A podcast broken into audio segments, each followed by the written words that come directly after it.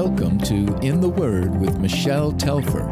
Thank you for joining us for this in depth study of God's Word, the Bible.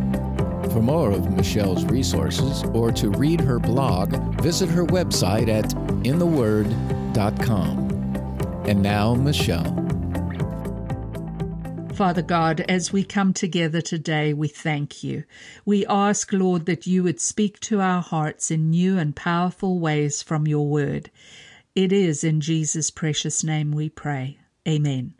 As we began to study what has come to be known as the second missionary journey of Paul, we noted just how sensitive he and his companions were to the leading of the Holy Spirit. Though they tried to go into Asia and Bithynia, God redirected them to Troas, and it was from there that they set out for Macedonia in response to a vision Paul had of a man who called to them for help. After planting a church in the city of Philippi, the band of missionaries journeyed to the Macedonian capital city of Thessalonica, about a hundred miles away. This Greek city, with its excellent harbour, was also on a major highway that drew traders from far and wide, which made it an ideal place for the spread of the gospel. We pick up the text in Acts 17, verse 1. When Paul and his companions had passed through Amphipolis and Apollonia, they came to Thessalonica, where there was a Jewish synagogue. As his custom was, Paul went into the synagogue, and on three Sabbath days he reasoned with them from the Scriptures, explaining and proving that the Christ, the Messiah, had to suffer and rise from the dead. This Jesus I am proclaiming to you is the Christ, he said. Some of the Jews were persuaded and joined Paul and Silas, as did a large number of God fearing Greeks and not a few prominent women. Unlike Philippi, the Jewish population of Thessalonica was large enough to warrant a synagogue, and as he had done so many times before, Paul began there preaching the good news about Jesus Christ each Sabbath for the first three weeks of his stay. Using the Old Testament scriptures that those at the synagogue would have been so familiar with, Paul began to prove that Jesus was indeed the Messiah. And because the Jewish people had so long expected their Messiah to be a political leader, Paul also explained that those same scriptures revealed that the Messiah would suffer and rise from the dead. He was so persuasive in his arguments that some of the Jews, as well as a large number of God fearing Greeks and many prominent women of the city, believed his message. Unfortunately, as had happened so many times before, Luke reveals in verse 5 that opposition quickly emerged. But the Jews were jealous, so they rounded up some bad characters from the marketplace, formed a mob, and started a riot in the city. They rushed to Jason's house in search of Paul and Silas in order to bring them out to the crowd. But when they did not find them, they dragged Jason and some other brothers before the city officials, shouting, These men who have caused trouble all over the world have now come here, and Jason has welcomed them into his house. They are all defying Caesar's decrees, saying that there is another king, one called Jesus. When they heard this, the crowd and the city officials were thrown into turmoil. Then they made Jason and the others post bond and let them go. The Jews of the city were so angry at Paul's success in winning people to Christ that they stooped to the lowest methods possible to put a stop to his preaching. They stirred up the mob, causing a riot in the city, and because Paul and Silas were apparently Jason's guests, they stormed his house in search of them. Not finding them there, the crowd then dragged Jason and his friends before the magistrates in frustration and claimed that Jason was responsible for welcoming troublemakers into his home who were encouraging the people to revolt against Rome and its emperor. They knew that their charge was a lie, but they were willing to do anything to silence the missionaries.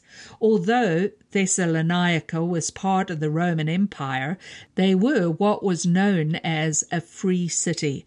In other words, they were able to govern themselves with little to no interference from Rome, and they intended to keep it that way. Upon hearing the charges that Jason had welcomed insurrectionists into his home, the officials were so deeply troubled they imposed a bond upon Jason and the others. This type of bond, or peace bond as it was sometimes called, was a large sum of money that was taken from Jason and the other believers as a guarantee that Paul and Silas would leave the city and never return. If the missionaries ever did come back, the amount of the bond would be forfeit, and likely Jason and the others would lose their homes and their livelihoods.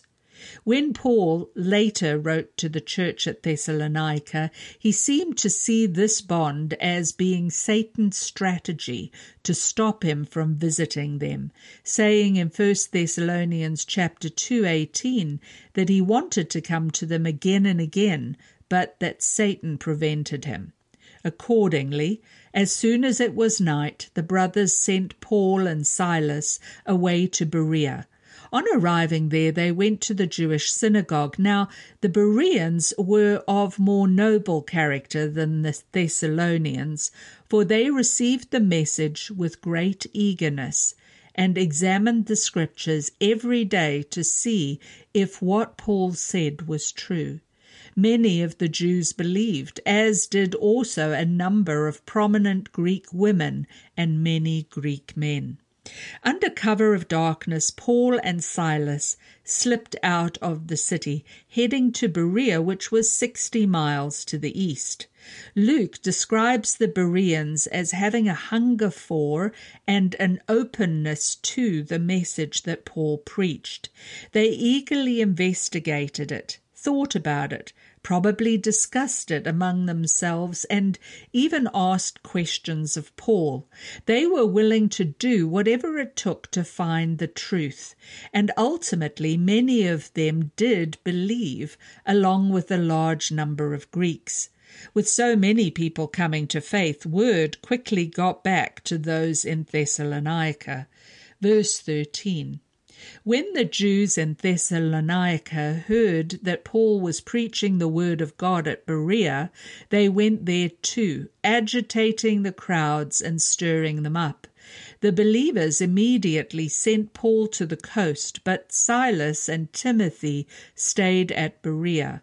The men who escorted Paul brought him to Athens and then left with instructions for Silas and Timothy to join them as soon as possible. Once more, the Jews from Thessalonica tried to incite the crowd against Paul and his companions. Once more, Paul had to flee for his life, but the idea of abandoning his mission apparently never occurred to him. No matter what happened to Paul, no matter the risks he faced, he was determined to continue with the work that God had called him to. Accompanied by other believers, Paul separated from Silas and Timothy and headed to the coast where he boarded a ship for Athens. Once safely there, those who had accompanied him returned to Berea with instructions for Silas and Timothy to join him. Though Paul found himself alone in Athens, he was not inactive. He began to walk through the city, and Luke reveals in verse 16 while Paul was waiting for them in Athens, he was greatly distressed to see that the city was full of idols so he reasoned in the synagogue with the Jews and the God fearing Greeks, as well as in the marketplace day by day with those who happened to be there. Athens was a city of many gods. In fact, it was said that there were more statues of gods in Athens than in all of the rest of Greece combined. Some even joke that in Athens it was easier to meet a god than it was to meet a man. Seeing such idol worship greatly distressed Paul, and so he began to preach not only in the synagogue but also in the marketplace as well. Day after day he would speak with whoever happened to be there. Actually, Paul had no difficulty in finding people who were willing to talk, and soon the philosophers discovered him. Verse 18 a group of Epicurean and Stoic philosophers began to dispute with him. Some of them asked, What is this babbler trying to say? Others remarked, He seems to be advocating foreign gods. They said this because Paul was preaching the good news about Jesus and the resurrection. Then they took him and brought him to a meeting of the Areopagus, where they said to him, May we know what this new teaching is that you are presenting? You are bringing some strange ideas to our ears, and we want to know what they mean all the Athenians and the foreigners who lived there spent their time doing nothing but talking about and listening to the latest ideas. Athens had long been a center for learning, and Luke tells us that all who lived there liked nothing more than to listen to and talk about the latest ideas. Indeed, that may well have been why they worshipped so many different gods in their city. Driven by their intellectual curiosity and pride of knowledge, they seemed willing to include any and every belief they could. It wasn't long before several philosophers approached Paul and began to debate him. Some were Epicureans and some were Stoics. These two groups followed very different ideas. The Epicureans believed that everything in life happened by chance. They believed that if any gods existed, they were remote and didn't care about what happened to mankind. They also believed that death was the end and that there was no possibility of life after death. They were very materialistic, and their only goal in life was pleasure. Stoics, by comparison, were renowned for their personal discipline and self control. They prided themselves on their ability to reason and on their self sufficiency, and they did not believe that they needed help from any deity, though, in contrast to the Epicureans, the Stoics believed in all of the gods. We can tell the arrogance of both groups, though, when they call Paul a babbler, which was a kind of small bird that picked up seeds off the marketplace floor. They implied that his ideas made no sense, as they'd been picked up from many places along the way, and that his words were no more meaningful than the chirping of a bird. But there was something about Paul's message of Christ and the resurrection that intrigued them. It sounded like a new idea, one they hadn't heard before, and so they immediately took him to the Areopagus. This was a place known as Mars Hill in English, and it was there that the greatest philosophers who watched over the religion and education in Athens gathered to discuss. This was not a trial, but more of an informal meeting, and it was before these special judges that Paul was asked to give an explanation of what he believed. His ideas sounded strange to their ears, and they were anxious to make sense of the new teaching that he was presenting. Being brought before such honored experts might have intimidated anyone else, but Paul was never ashamed of the gospel of Christ, and he saw this as just another God given opportunity to witness to others concerning the truth about Jesus. Verse 22 Paul then stood up in the meeting of the Areopagus. He said, People of Athens, I see that in every way you are very religious. For as I walked around and looked carefully at your objects of worship, I even found an altar with this inscription, To an unknown God. Now, what you worship as something unknown, I am going to proclaim to you. Paul had been greatly disturbed by all the idol worship in Athens, and yet he begins by tactfully complimenting them on their desire to worship, and he reveals something he'd noticed on his walk through the city. Because they'd not wanted to cause offense by leaving out any one of the many gods people worshipped, they'd erected an altar inscribed with the words dedicating it to an unknown god. Paul told them that he was about to make that unknown God known to them. And he continues in verse 23 to introduce the living God to them. The God who made the world and everything in it is the Lord of heaven and earth, and does not live in temples built by human hands. And he is not served by human hands as if he needed anything, because he himself gives all men life and breath and everything else. From one man he made every nation of men, that they should inhabit the whole earth, and he determined the times set for them and the exact places where they should live. God did this so that men would seek him and perhaps reach out for him and find him, though he is not far from each one of us. For in him we live and move and have our being, as some of your own poets have said we are his offspring. Paul revealed God as the creator of everything. He who made the heavens and the earth didn't need mankind to build a temple for him to dwell in.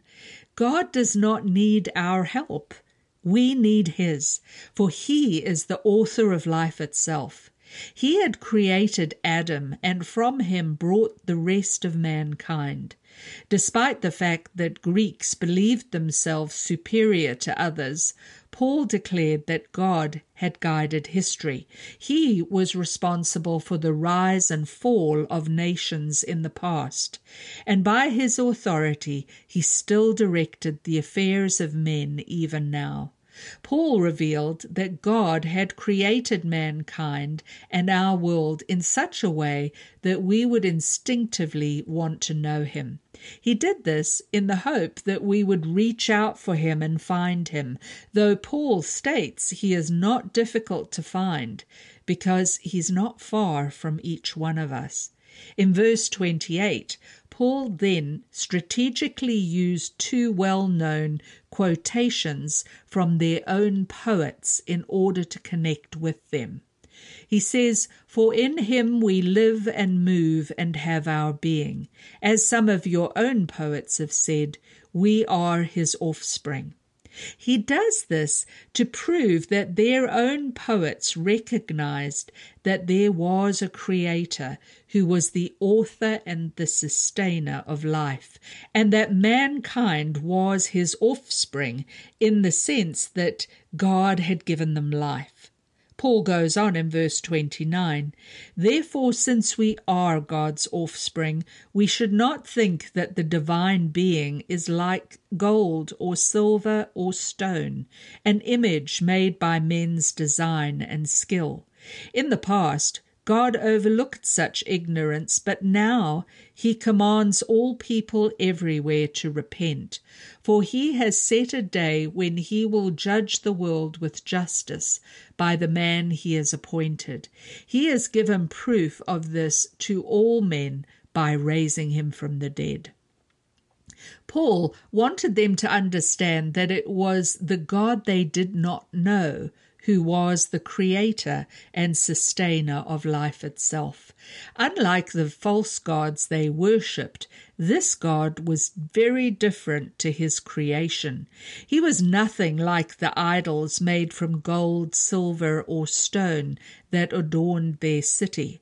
Paul wanted them to know that God had overlooked their ignorance in the past. They'd done these things because they didn't know any better. But now that the message of Jesus Christ had come to them, their only hope for mercy was that all people repent. For there is a day of judgment coming to the world, and the one who will judge with justice on that day is Jesus Christ. He is the ultimate judge, and his resurrection from the dead was proof of that. Unfortunately, Neither the Epicureans nor the Stoics believed that resurrection from the dead was possible, and so we're told in verse 32 when they heard about the resurrection of the dead, some of them sneered, but others said, We want to hear you again on this subject. At that, Paul left the council. A few men became followers of Paul and believed. Among them was Dionysius a member of the Areopagus, also a woman named Damaris, and a number of others. Here we see that there were three different groups of people. There were the mockers, who cared nothing for the news of Jesus Christ. They were amused by Paul's message and dismissed it as babble. There were also those who were interested but not ready to commit. They wanted to hear more, but were not ready to act on what they'd heard already. And the danger in that is that not making a decision is still making a decision. And finally, there was a very small group who actually believed. One was Dionysius, a recognized member of this elite council, and the other was a woman called Damaris, proving the appeal of the gospel to both men and women, people from all walks of life. We're not told how long Paul stayed in Athens, but Acts 18 reveals that after this, Paul left Athens and went to Corinth, where he met a Jew named Aquila a native of Pontus, who had recently come from Italy with his wife Priscilla, because Claudius had ordered all the Jews to leave Rome. Paul went to see them, and because he was a tent maker, as they were, he stayed and worked with them. Every Sabbath he reasoned in the synagogue, trying to persuade Jews and Greeks. So Paul moved south to Corinth, a very wealthy trading center which was well known at that time for its wickedness.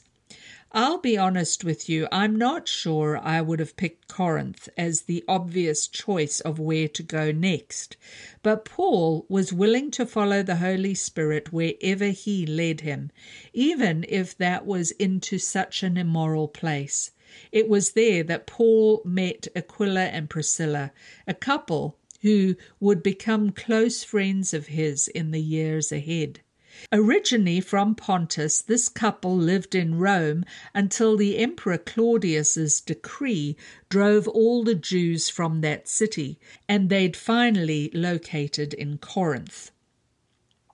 Like Paul, they made tents, and so the three ended up working together to provide for their needs. At some point, Aquila and Priscilla had come to believe in Jesus, and they ministered alongside of Paul in spreading the gospel in Corinth later in Ephesus, and then back in Rome again when they were allowed to return there. In fact, when Paul wrote to the church in Rome, he greeted them in particular and asked the church in Romans 16 3 to 5 to greet Priscilla and Aquila my co workers in Christ Jesus. They risked their lives for me, he said. Not only I, but all the churches of the Gentiles are grateful to them. Greet also the church that meets at their house. Paul calls them both his co workers in Christ Jesus, and though we're never told how they both risked their own necks for Paul, he was most grateful for what they had done. While in Corinth, Paul apparently made tents during the week and preached in the synagogues at the weekends. Verse 5 says, When Silas and Timothy came from Macedonia, Paul devoted himself exclusively to preaching, testifying to the Jews that Jesus was the Christ. But when the Jews opposed Paul and became abusive, he shook out his clothes in protest and said to them, Your blood be on your own heads. I am clear of my responsibility. From now on I will go to the Gentiles. Then Paul left the synagogue and went next door to the house of Titius Justus, a worshipper of God. Crispus, the synagogue leader, and his entire household believed in the Lord, and many of the Corinthians who heard Paul believed and were baptized. When Silas and Timothy arrived, it is thought that they brought a gift of support for Paul from Philippi, which enabled him to dedicate himself exclusively to preaching. He focused on the Jews of Corinth, teaching that Jesus was indeed the Messiah, just as it had in the past Opposition quickly arose against Paul's message, but this time, when the Jews opposed him, he shook out his clothes in protest against them. This was a symbolic act often used at that time as a way of totally separating yourself from someone else, of removing any association with them. In doing this, Paul was very clearly illustrating the fact that they'd missed their opportunity. He told them that their blood would be on their own heads. In other words, they would be responsible for their own fate. Paul had carried out God's commands, but they had refused to heed his warning. There would be consequences for their decision, but Paul would not have to suffer them.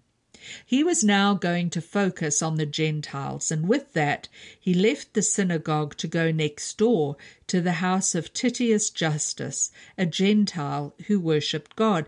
Interestingly, the synagogue leader, a man by the name of Crispus, followed Paul. He and his entire family believed in Christ, as did many others in that city.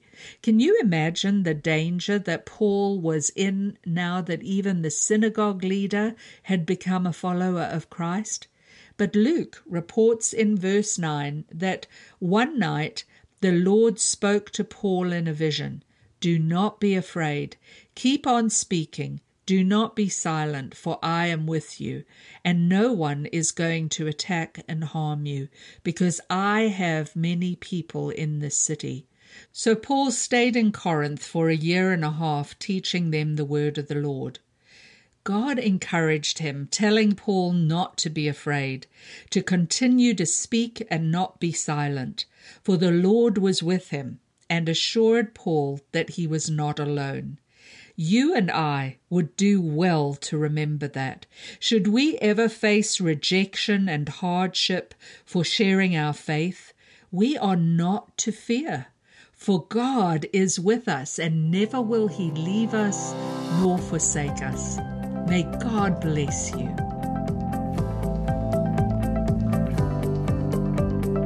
Thank you for listening to In the Word with Michelle Telfer. Join us next week as we continue our study from God's Word, the Bible. For more of Michelle's resources, visit her website at intheword.org.